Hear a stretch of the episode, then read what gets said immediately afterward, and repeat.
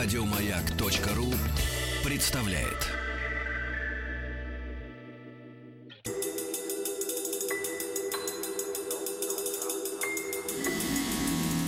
Объект 22.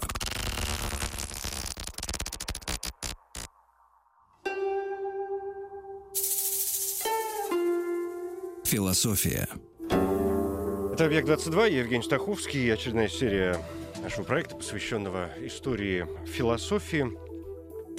Здесь уже Петр Сафронов, кандидат философских наук, доцент Института образования Высшей школы экономики. Петр, здравствуйте. Добрый вечер. Да, спасибо, что нашли на меня время сегодня.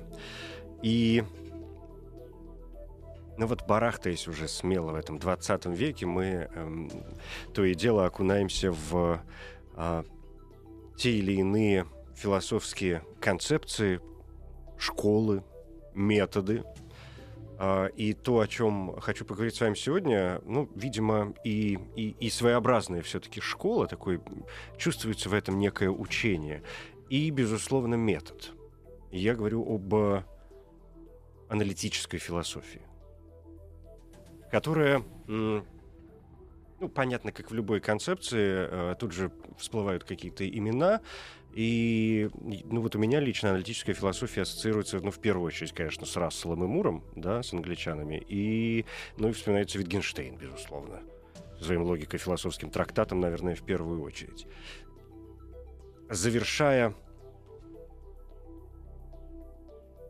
завершая вот эти э, мои собственные ощущения, опять же, мифологические, может быть, э, в, в каком-то ключе. Аналитическая философия, опять же, ассоциируется, наверное, в первую очередь с э, исследованием языка а потом уже со всем остальным. Хотя есть у меня подозрение, что э, э этот метод э, запустил свои пальчики в совершенно разные области жизни. И, в общем, процветает, наверное, и сегодня, да, уже в веке 21.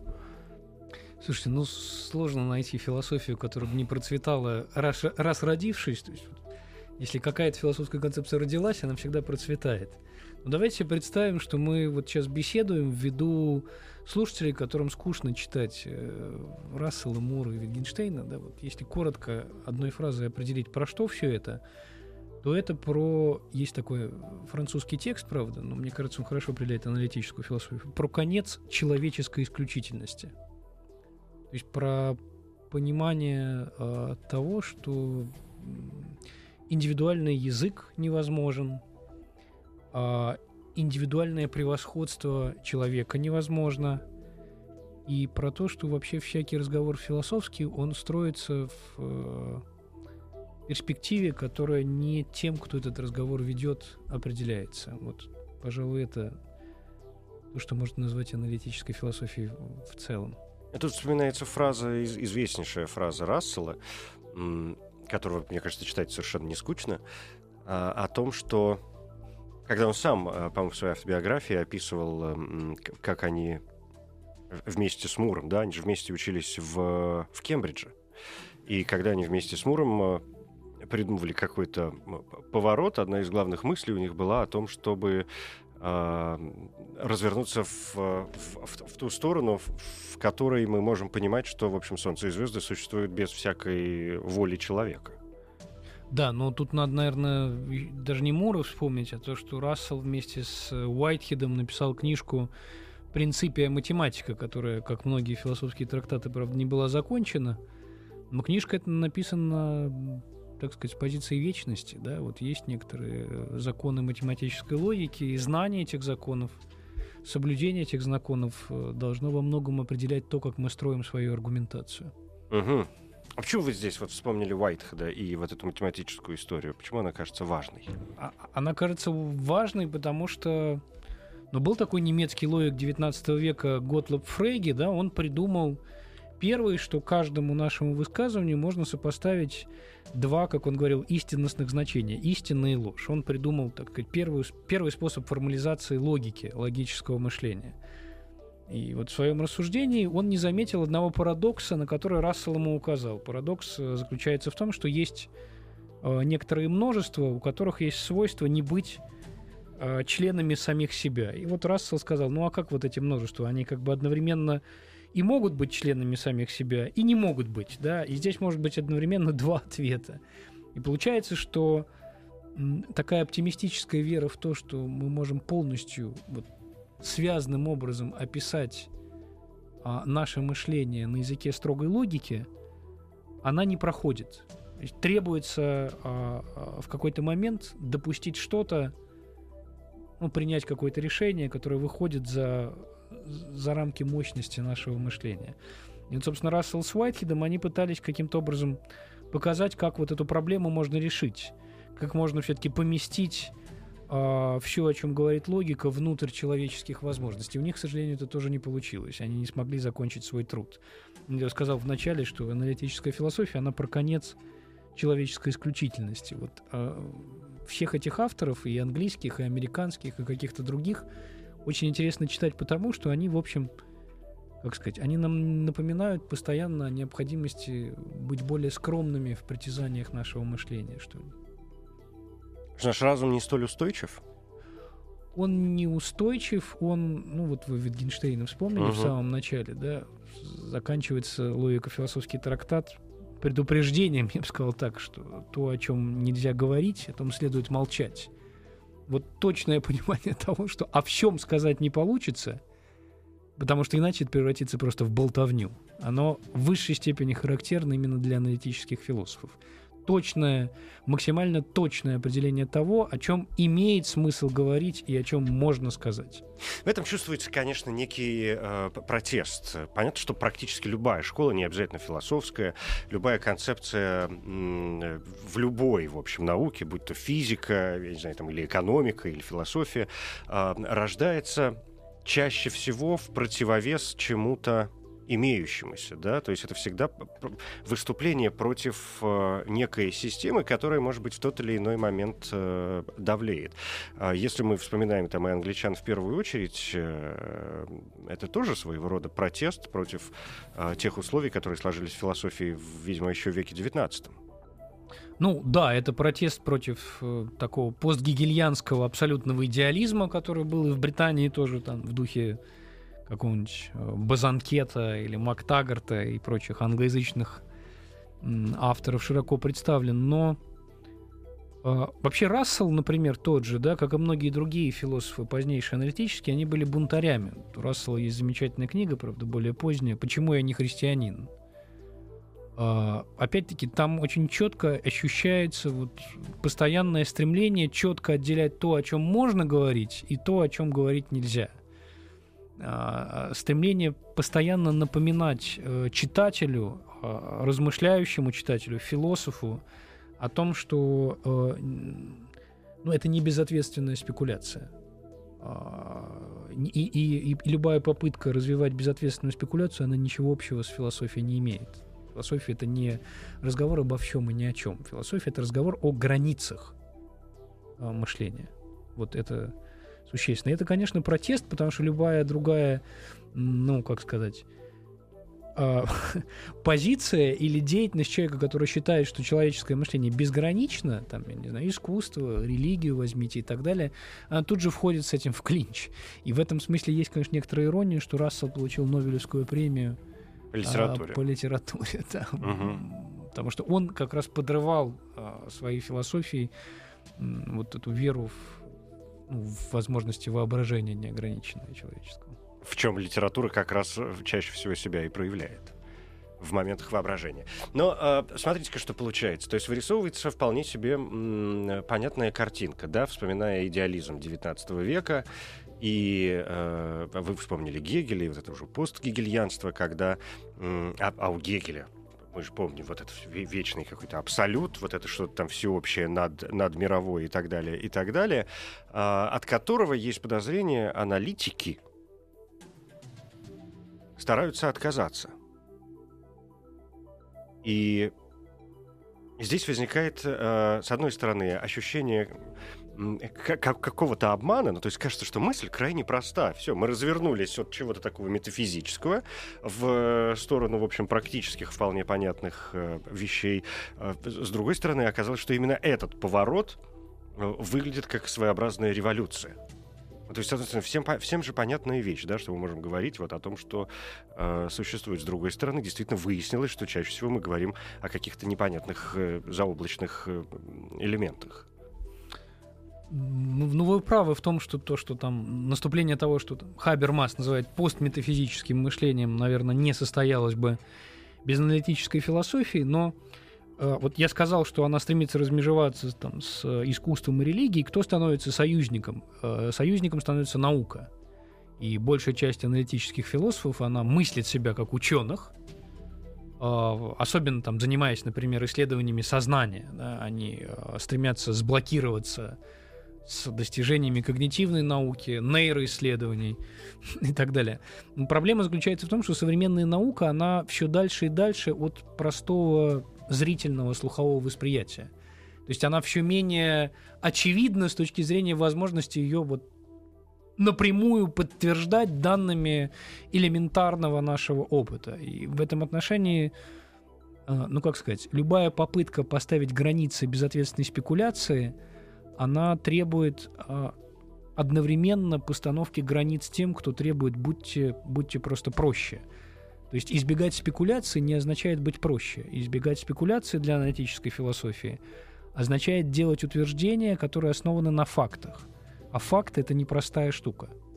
Вот, э, может быть, это, кстати, вывод, который выходит за пределы исключительно отношение аналитической философии с э, наукой. Да? То есть и Рассел, Уайтхед, Витгенштейн и более поздние аналитические философы, они нам все время напоминают о том, что факт — это непростая штука. Да? То есть вот выражение «я знаю, как на самом деле» а, его не нужно использовать, или, по крайней мере, следует использовать с очень большой осторожностью. Слишком много предпосылок, слишком много допущений — окружает наше предположение о том, как мир э, устроен. По сути, я знаю, как на самом деле. Это ведь не факт, это суждение, это мнение. Да, да, ну есть, э, давайте там ряд попробуем продолжить, да, есть великий, к сожалению, уже, уже не есть, уже был, но тем не менее, почти наш современник Уиллард Ван Норман Куайн, э, великий американский философ, который, кстати, сражался на фронтах Второй мировой войны. Так вот, вот он об, об этом и говорит, что наши суждения, они, как он красиво выражается, перед трибуналом чувственного опыта не поодиночке предстают, а в рамках некоторой системы. То есть нет отдельных высказываний, есть некоторая сеть высказываний, при помощи которой мы описываем наш мир. И э, та или иная сеть активируется ну, нашей готовностью к тому, чтобы ее применять, чтобы она э, была ну, как сказать, удобным для нас способом э, поддерживать отношения. И если вдруг мы оказываемся в ситуации, когда напротив нас оказывается собеседник, который эту сетку не ловит, не держит ее, то тут же следует э, провал. Известный его пример со словом «гавагай». Я показываю на белого кролика и кричу я абориген, кричу, Гавагай, что я имею в виду? Белого кролика, пушистую ногу этого белого кролика или просто какое-то белое пятно там за пальмой, да? Вот если я точно не знаю, что это, если я не, не играю в эту же игру, не владею этим же, этим же языком, то я оказываюсь в ситуации постоянного коммуникативного разрыва. И, и, в общем, это даже для этого не нужно говорить, может быть, о носителях чужого языка. Это часто случается и с теми, кто говорит вроде бы на одном и том же естественном языке. Чтобы, чтобы было понятно, о чем вообще речь. Но у Куайна вспоминается и другой знаменитый пример, который он э, вытащил из Фреги, как раз э, о том, что одно и то же явление может э, обозначаться совершенно другими, совершенно разными словами, да, а именно, например, утренняя звезда и вечерняя звезда. Речь о Венере тогда была. То есть, что это один и тот же объект, который в, в разное время, в разные эпохи получил совершенно противоположные, в общем, да, утро и вечер по значению э, эпитеты. Да, ну вы, вы представьте себе радикальность этой мысли. То есть, фактически, что нам здесь сообщается? Нам сообщается, что мы как бы должны постоянно не доверять своему собственному, так сказать, впитанному с молоком матери языку. Не какой-то там заумной логике, не иностранному языку, а свой собственный язык постоянно ставить под вопрос. Вот это э, у нас такая тема широкая, аналитическая философия. Вот аналитическая философия в целом, она об этом. Она о том, что если ты хочешь разговаривать, то прежде всего опроси самого себя на предмет того, четко ли ты зафиксировал все необходимые условия этого разговора. А, Понимаешь ли, добился ли ты того, чтобы ты и твой собеседник играли по одним и тем же правилам? Прояснил ли ты это, эти, эти правила в достаточной степени? Вот это здесь. Что вообще обозначают эти слова, которые ты используешь? Что вообще обозначают эти слова, да и не только слова, какие-то пиктограммы, там, знаки и так далее. Вот я тут смотрел на Мгм. э, надпись «Маяк», да? Да черт его знает, что она означает вообще. Пока мы не произвели какой-то системы договоренности, для меня это ну, просто соч- сочетание каких-то черточек э, и завитушек, да. И, и вот а- аналитическая философия такая философия, которая постоянно предполагает э, почувствовать себя человеку в роли десанта с Марса. Знаете, вот был такой замечательный фильм Тима Бертона «Марс атакует». Так вот, э, аналитические философы, они не те, кто на Земле, они те, кто прилетает с Марса. Для них каждый раз все это целиком и по отдельности непонятно. Нужно прояснять, нужно договариваться, нужно определять значение. Сложность возникает, вероятно, и в том, что приходится объяснять слова или термины или понятия, которые кажутся абсолютно простыми и понятными для всех. Не знаю, слово брат, например, там, или мать. А, совершенно понятное явление. Да, мать это женщина, которая родила э, какого-то там конкретного человека или человека вообще. Или, может быть, даже не человека. Кошка тоже может быть матерью. И тут вам какой-нибудь э, Квайн опять скажет, ну и что это? это? Это вот что? Это вы взяли из опыта?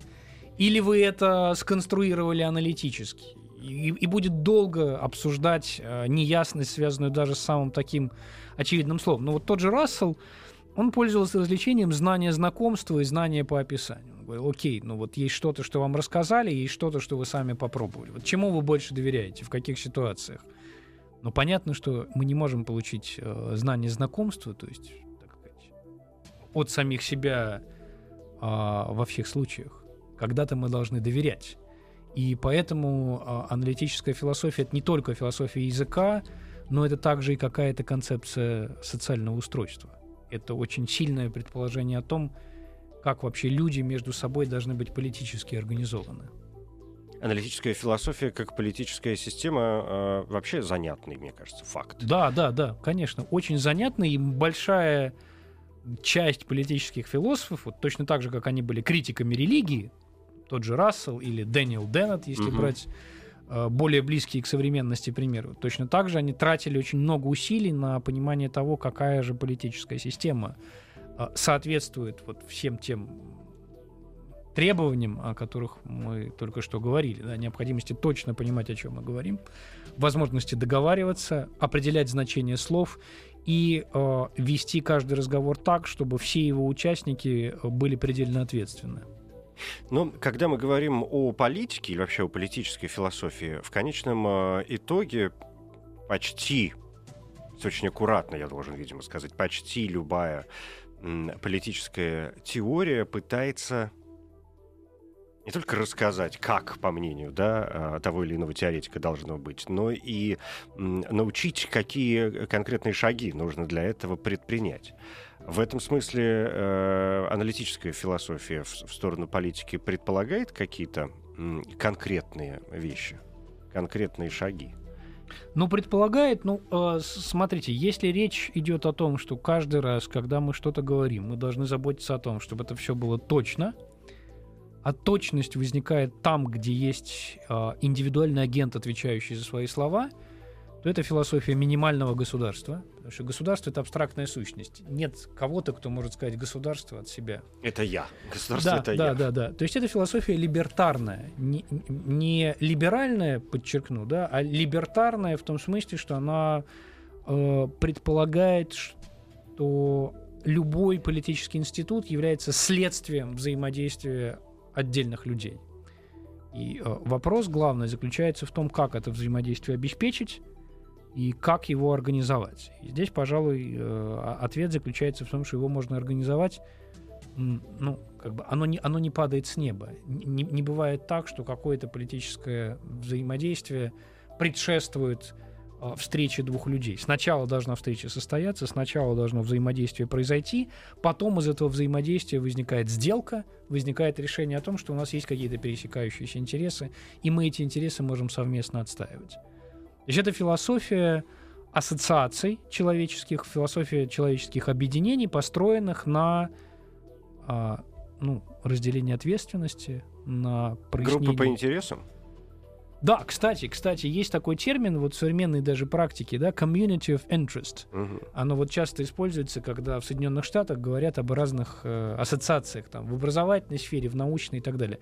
Совершенно верно. Все вырастает из четкого понимания, в чем же этот самый interest, то есть интерес заключается, и объединение людей вокруг этого интереса, которые разделяют понимание того, что для них важно, и готовность отстаивать то, что для них важно, конечно.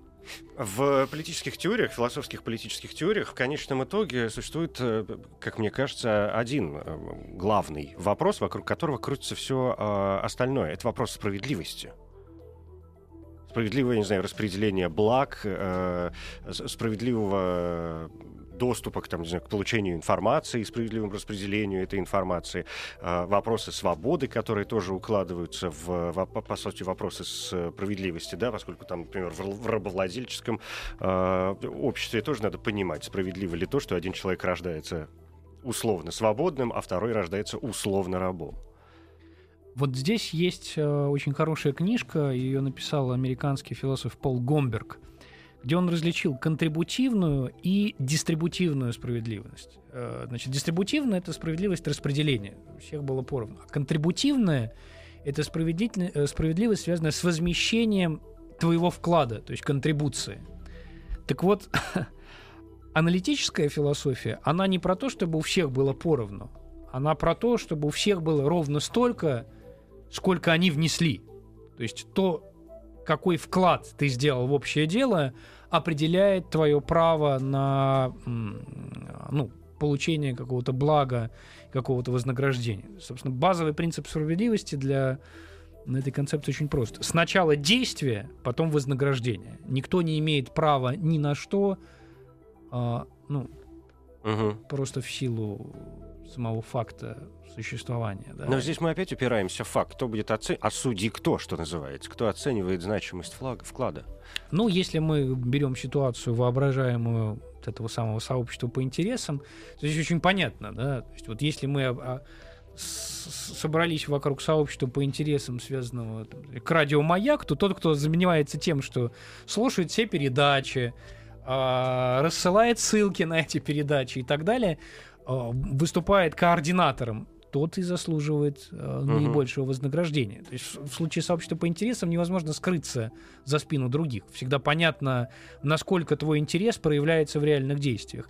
Но радикальность аналитической философии заключается в том, что она и государство в целом мыслит как такое сообщество по интересам. То есть, ребята, если у вас государство, для вас оно важно, значит, продемонстрируйте свой интерес.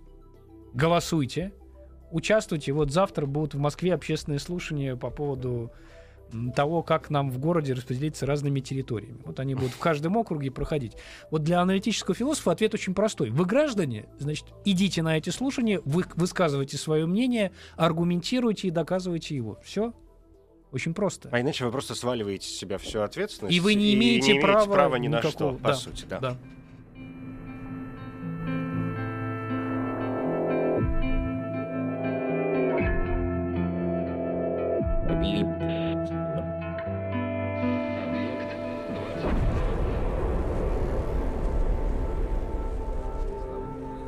Объект 22.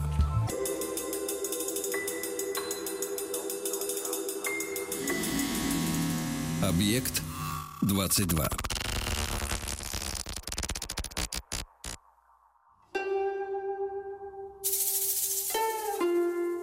Философия.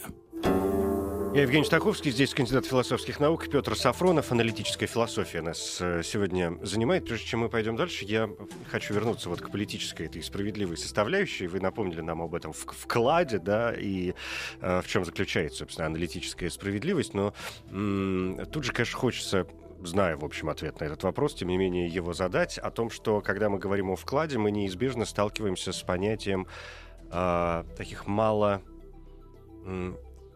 групп населения или людей, у которых мало возможностей. да, то есть не, не, всем дан, а, не, не всем даны одинаковые способности, в том числе и физические, и умственные, и, и что, что делать с этими людьми, которые не могут э, в силу каких-то обстоятельств вообще вносить какой-либо вклад?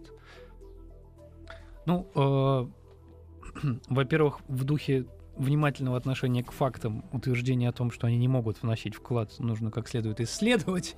И выяснится, например, вместе с каким-нибудь Питером Сингером, еще одно имя аналитической философии, что даже животные могут таки вносить вклад и действительно вносят.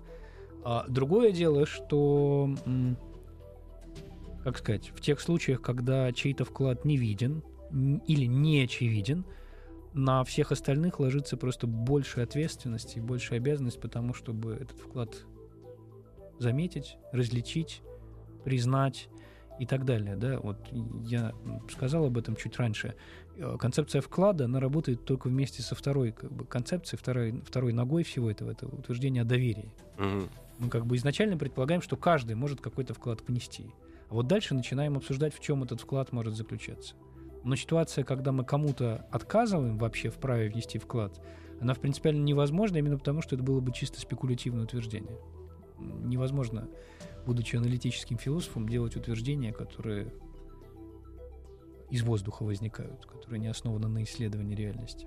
У Джона Ролза, э, американского философа, есть э, знаменитейшая книга э, «Теория справедливости», где он поднимает еще и, или вводит понятие в политическую всю эту историю, понятие честности.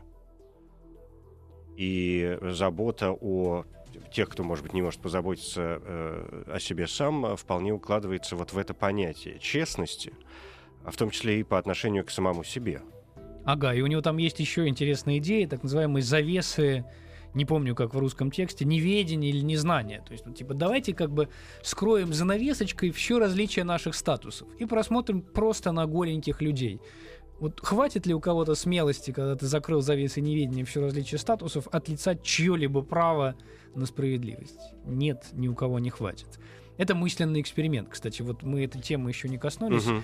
Давайте сегодня. коснемся немедленно. А, аналитические философы, они ведь такие смелые ребята, они могут воображать абсолютно безумные ситуации. Но вот одна из них это ситуация с завесой неведения. Да? То есть давайте уберем все черные Мерседесы, все мигалки, все статусы, и вот просто поставим всех людей. И будем вот плясать, конструируя наше справедливое общество от этой ситуации. Но они делают такого рода мысленные эксперименты не только ведь в сфере политической философии, они делают их в философии сознания, они их делают в этике, э, в самых разных сферах. Философия сознания одно из самых известных, наверное, таких направлений, если можно так выразиться, в аналитической философии. И сегодня, мне кажется, на нее а, падает э, самый главный свет от фонаря. Да, ну э, и, и надо сказать, что у нас в Москве мы, мы, мы можем тут гордиться. У нас есть целый центр исследований по философии сознания, который действует на философском факультете Московского университета. Э, но штука в чем? А, штука в том, что философы пытаются защитить свое право стоять там, где стоят ученые, да, и, по крайней мере, стоять наравне с ними. А, я, я лично не уверен в том, что это вполне обоснованное притязание, но тем не менее, да, вы правы, есть э, э, очень мощная традиция, связанная с попыткой объяснить а, особенности человеческого мышления, особенно в сопоставлении с так называемым искусственным интеллектом, она восходит к выдающемуся математику, гомосексуалисту Алану Тьюрингу, которого, возможно, наши слушатели знают по фильму «Имитация» и некоторым другим. Вот Тьюринг предположил э, провести такой экспериментик. Что если человек беседует с кем-то, кого он не видит, и кто просто возвращает ему его реплики. Вот сможет ли он, не видя своего слушателя, определить, кто с ним беседует, машина или живой человек? И э, а, это в чем-то похоже на идею Роллса с занавеской. Да? И вот выясняется, что, в общем-то, ответ здесь не так очевиден.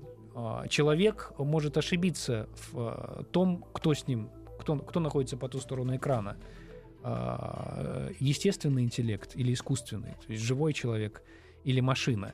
И, в общем, вся история э, философии сознания, ну не вся, но значительная ее часть, вплоть до сего дня, строится как как раз вокруг этой возможности пройти тест Тьюринга, и вот сейчас идущий на экранах мира сериал «Западный мир» Westworld, он демонстрирует, что таки да, э, черт возьми, машины уже очень близки к тому, чтобы успешно проходить тест Тьюринга.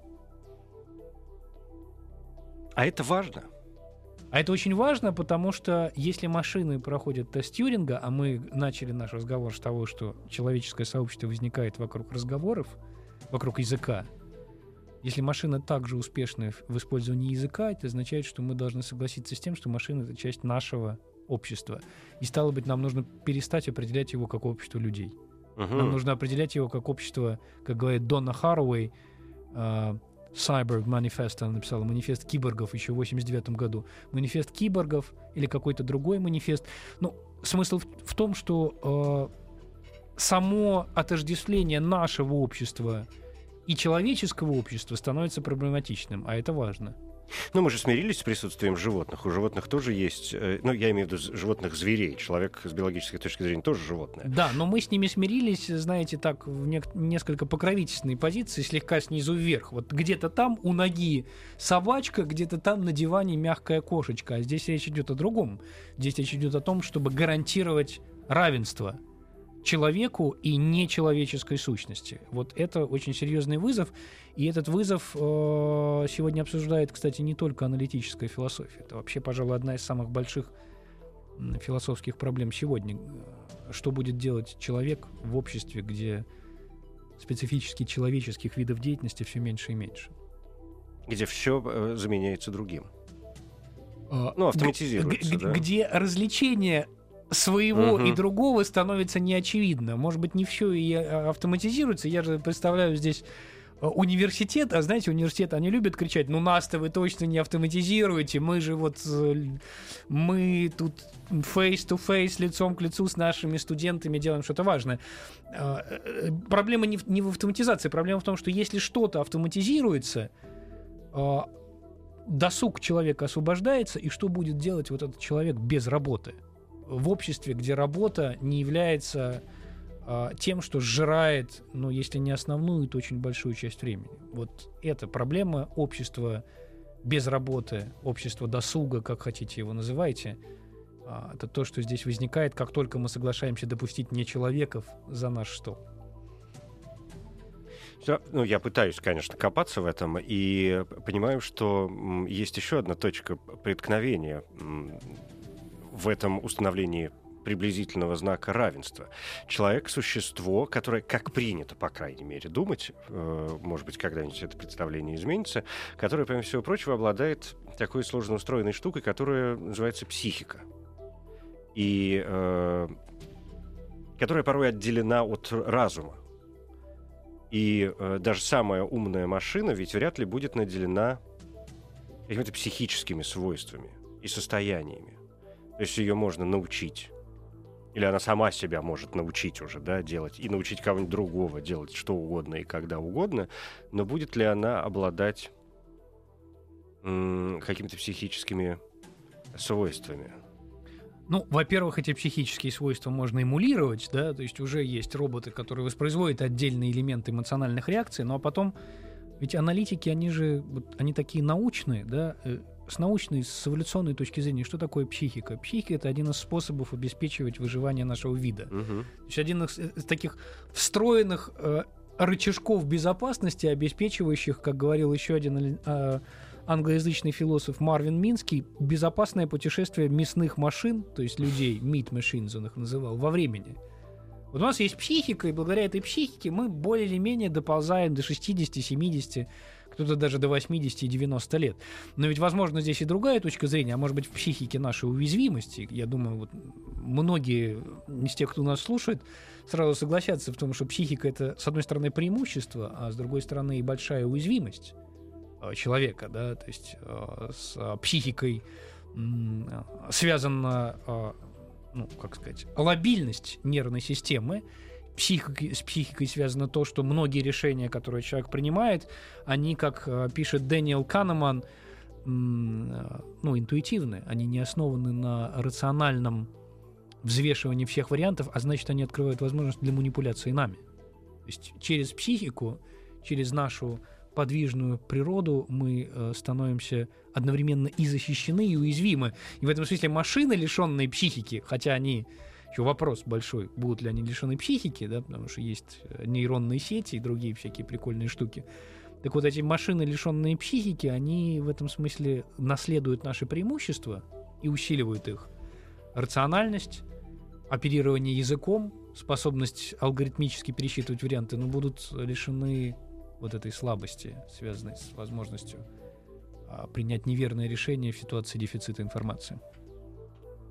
К тому же психика, являясь чем-то вполне себе аморфным, э, спрятана во вполне, опять же, материальном теле, которым является мозг. Это материальный объект, который при желании можно и потрогать. Да, да, и вот, это, вот эти вот все, так сказать, натуралистические программы, да, которые нам все время воз... напоминают, что нет психики отдельно вот от этого серого вещества, от чего-то, что находится в черепной коробке – они очень неудобны для всех, кто пытается спекулировать или, так сказать, оперировать такими понятиями, как душа, такими понятиями, э, как дух и так далее. Да? То есть в этом смысле аналитическая философия не просто антирелигиозна или атеистична, да? она существенно противоположна любой попытке выстроить объяснение человеческих действий, человеческой морали, человеческого общества, государства, чего хотите – через апелляцию вот к таким, как сказать, нематериальным сущностям. А, любой разговор возвращает на уровень а, того, что, имеет, что, что воспроизводимо, что тестируемо, что можно обсуждать в технических терминах, я бы так сказал. Это переворот в противовес э, э, Декартовому перевороту. Это переворот с его четким уже распределением на дух и материю. Вот, э, вот чего не возьми в философии, перефразируя один э, забытый уже, наверное, русский роман. Все у нас от Декарта, да? Угу. вот, ну а куда же без него? Кон... Ну куда же, да, вот есть такие фигуры, действительно. Э, да, конечно, это в, в значительной мере э, против Декарта, потому что Декарт, он как-то хитро пытался сопрячь протяженное и мыслящее. А возможно, речь заключается в, вещь вся заключается в том, чтобы это вообще не, не, не различать мыслящие. Это может быть одно, одним и тем же явлением. Как та вечерняя и утренняя звезда. Как вот та угу. вечерняя и утренняя звезда, только да, применительно к философии сознания. Но здесь ведь возникает еще один очень важный вопрос, если не самый важный вопрос, что таким э, темпом мы можем докатиться до отрицания самого факта сознания. И такое бывает, и это тоже вариант э, чем привлекательна аналитическая философия, хотя, впрочем, наверное, любая философия, чем привлекательна, она совершенно безумна. Так вот, в своем безумии она и такие варианты тоже предусматривает. Полное отрицание сознания, как вообще отдельной реальности. Да? Есть последовательные материалисты типа Армстронга или супругов Чорчленд, а, которые говорят о том, что нам нужно, знаете, как Лаплас предлагал отказаться от гипотезы Бога Наполеону, Точно так же некоторые аналитические философы предлагают отказаться от гипотезы сознания, как избыточной. Не заменяя ее ничем? Ну, мозг же есть уже. Ну да. Зачем? Все, все по окому. Не, а, не да, не надо умножать сущности, сущности конечно, конечно. Если имеется одна э, система, то зачем придумывать в ней еще другую систему, которую толком и объяснить-то, в общем, не получается, возвращаясь, опять же, к началу нашего разговора о том, чтобы понимать э, термины, да, чтобы понимать слова и договориться о, о языке, о том, о чем мы говорим вообще здесь все. Да, это крайне забавная история. Петр, э, Небольшая пауза, передохнем, две минуты, после этого продолжим.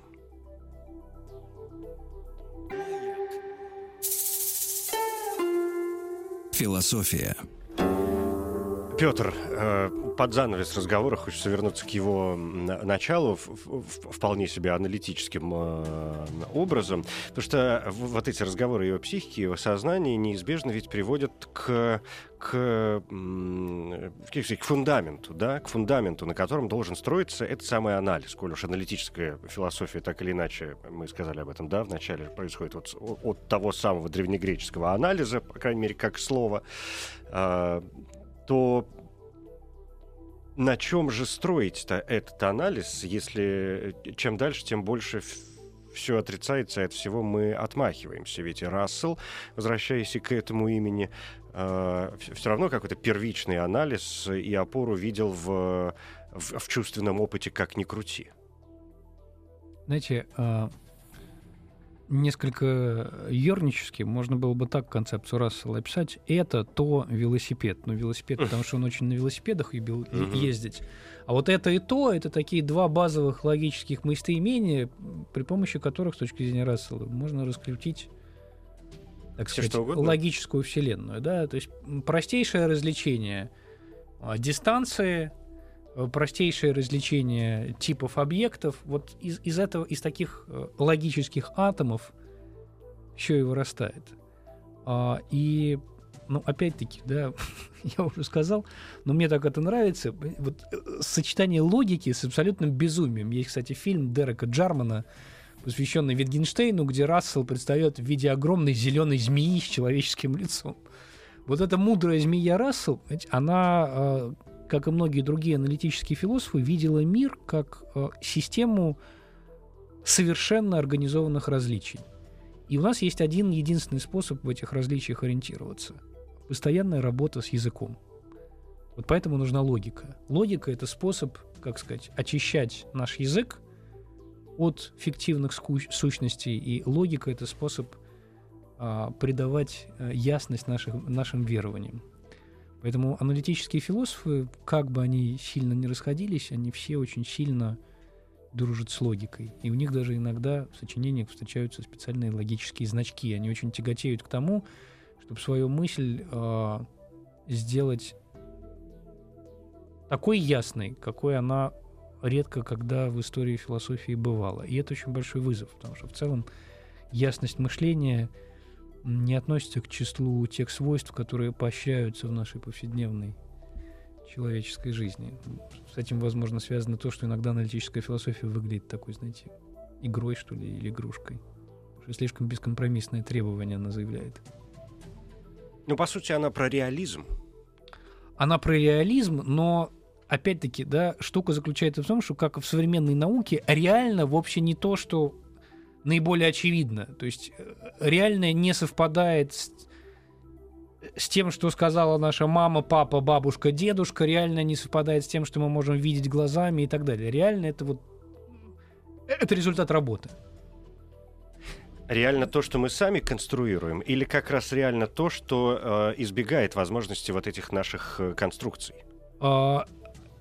Реально то, что мы сами конструируем, но таким образом, который соответствует правилам, но правилам, которые не мы индивидуально выдумываем, а правилам, которые существуют в нашем сообществе, правила, которые создаются, если пользоваться термином Витгенштейна, игрой, в которую мы играем. А нет э, таких игр, в которые можно было бы играть в одиночку, по крайней мере, если эти игры связаны с языком. Сейчас я могу надолго задуматься в попытке, в попытке представить э, подобную игру с языком, с самим собой в одиночестве. Хотя, в общем, самим собой это тоже, пойди, дока, пойди докажи, что это в одиночестве выступая э, за разные команды, ведь я сам могу расщепить себя аналитическим вполне себе способом на, на две составляющие. Играть же в шахматы сами Ну, просто играя с самим собой, придется все время себе составлять все более и более длинный словарик, чтобы не забывать э, все те значения, всех тех терминов, которые вы будете вводить. Поэтому, к сожалению или к счастью, игры в язык с самим собой никогда не получится. И это э, повод для оптимизма, и это основание аналитической философии. Если эта игра коллективна, значит, опять возвращаясь к тому, о чем мы говорили чуть раньше, в нее нужно играть ответственно. Нужно всегда следить, чтобы мой словарик и словарик того, с кем я играю, они в существенной мере совпадали. Вообще удивительно и неудивительно в то же самое время, что подобными вопросами, э, скажем, занимался, ну, как минимум, Рассел, будучи блестящим э, математиком. Ведь математики, особенно математики уже в 20 веке, по сути, э, работают с с явлениями и с элементами, которые не существуют, по большому счету, в реальности. Сама цифра — это э, нечто несуществующее. Да? Мы можем сказать три, и это три ничего не обозначает. И здесь, и, и вот здесь я сейчас надолго завис. Но, то есть, э, э, много смыслов у существования, да, А опять-таки, возвращаясь к систематической критике наивных допущений о существовании, Квайна мы уже сегодня Мгм. упоминали, нужно всячески избегать того, чтобы, а, знаете, как говорил Квайн, существовать значит быть значением связанной переменной. Все относительно чего можно построить логически консистентные высказывания, вот то и существует. В этом смысле существование это опять-таки еще один эффект а, того, как мы, какие стратегии использования языка мы выбираем. Вот есть набор каких-то ключевых слов, да, ключевых а, предпосылок. Ответственное использование языка, внимание к аргументации, стремление связывать философию с наукой, последовательный атеизм, в очень многих случаях натурализм, то есть признание того, что существует то, что вот в природе, а не то, что в душе, в духе, в Боге и так далее. Вот этот весь кому-то сложный, а кому-то очень простой набор предпосылок, он все время в разных конфигурациях в аналитической философии возникает. И упрощение, вспоминая э, еще раз бритву. Не умножаем сущностей. Да, только с другой стороны бывает так, что одна сущность, казалось бы, куда уж проще, да, она оказывается тоже в каком-то смысле сложной. То есть, ну, да, упрощение, но не ради того, чтобы быть примитивным, я бы так сказал. Да. Упрощение ради того, чтобы сохранять необходимую меру точности. Спасибо. Петр Сафронов, кандидат философских наук, доцент Института образования Высшей школы экономики. Спасибо. Всем пока, с Новым годом.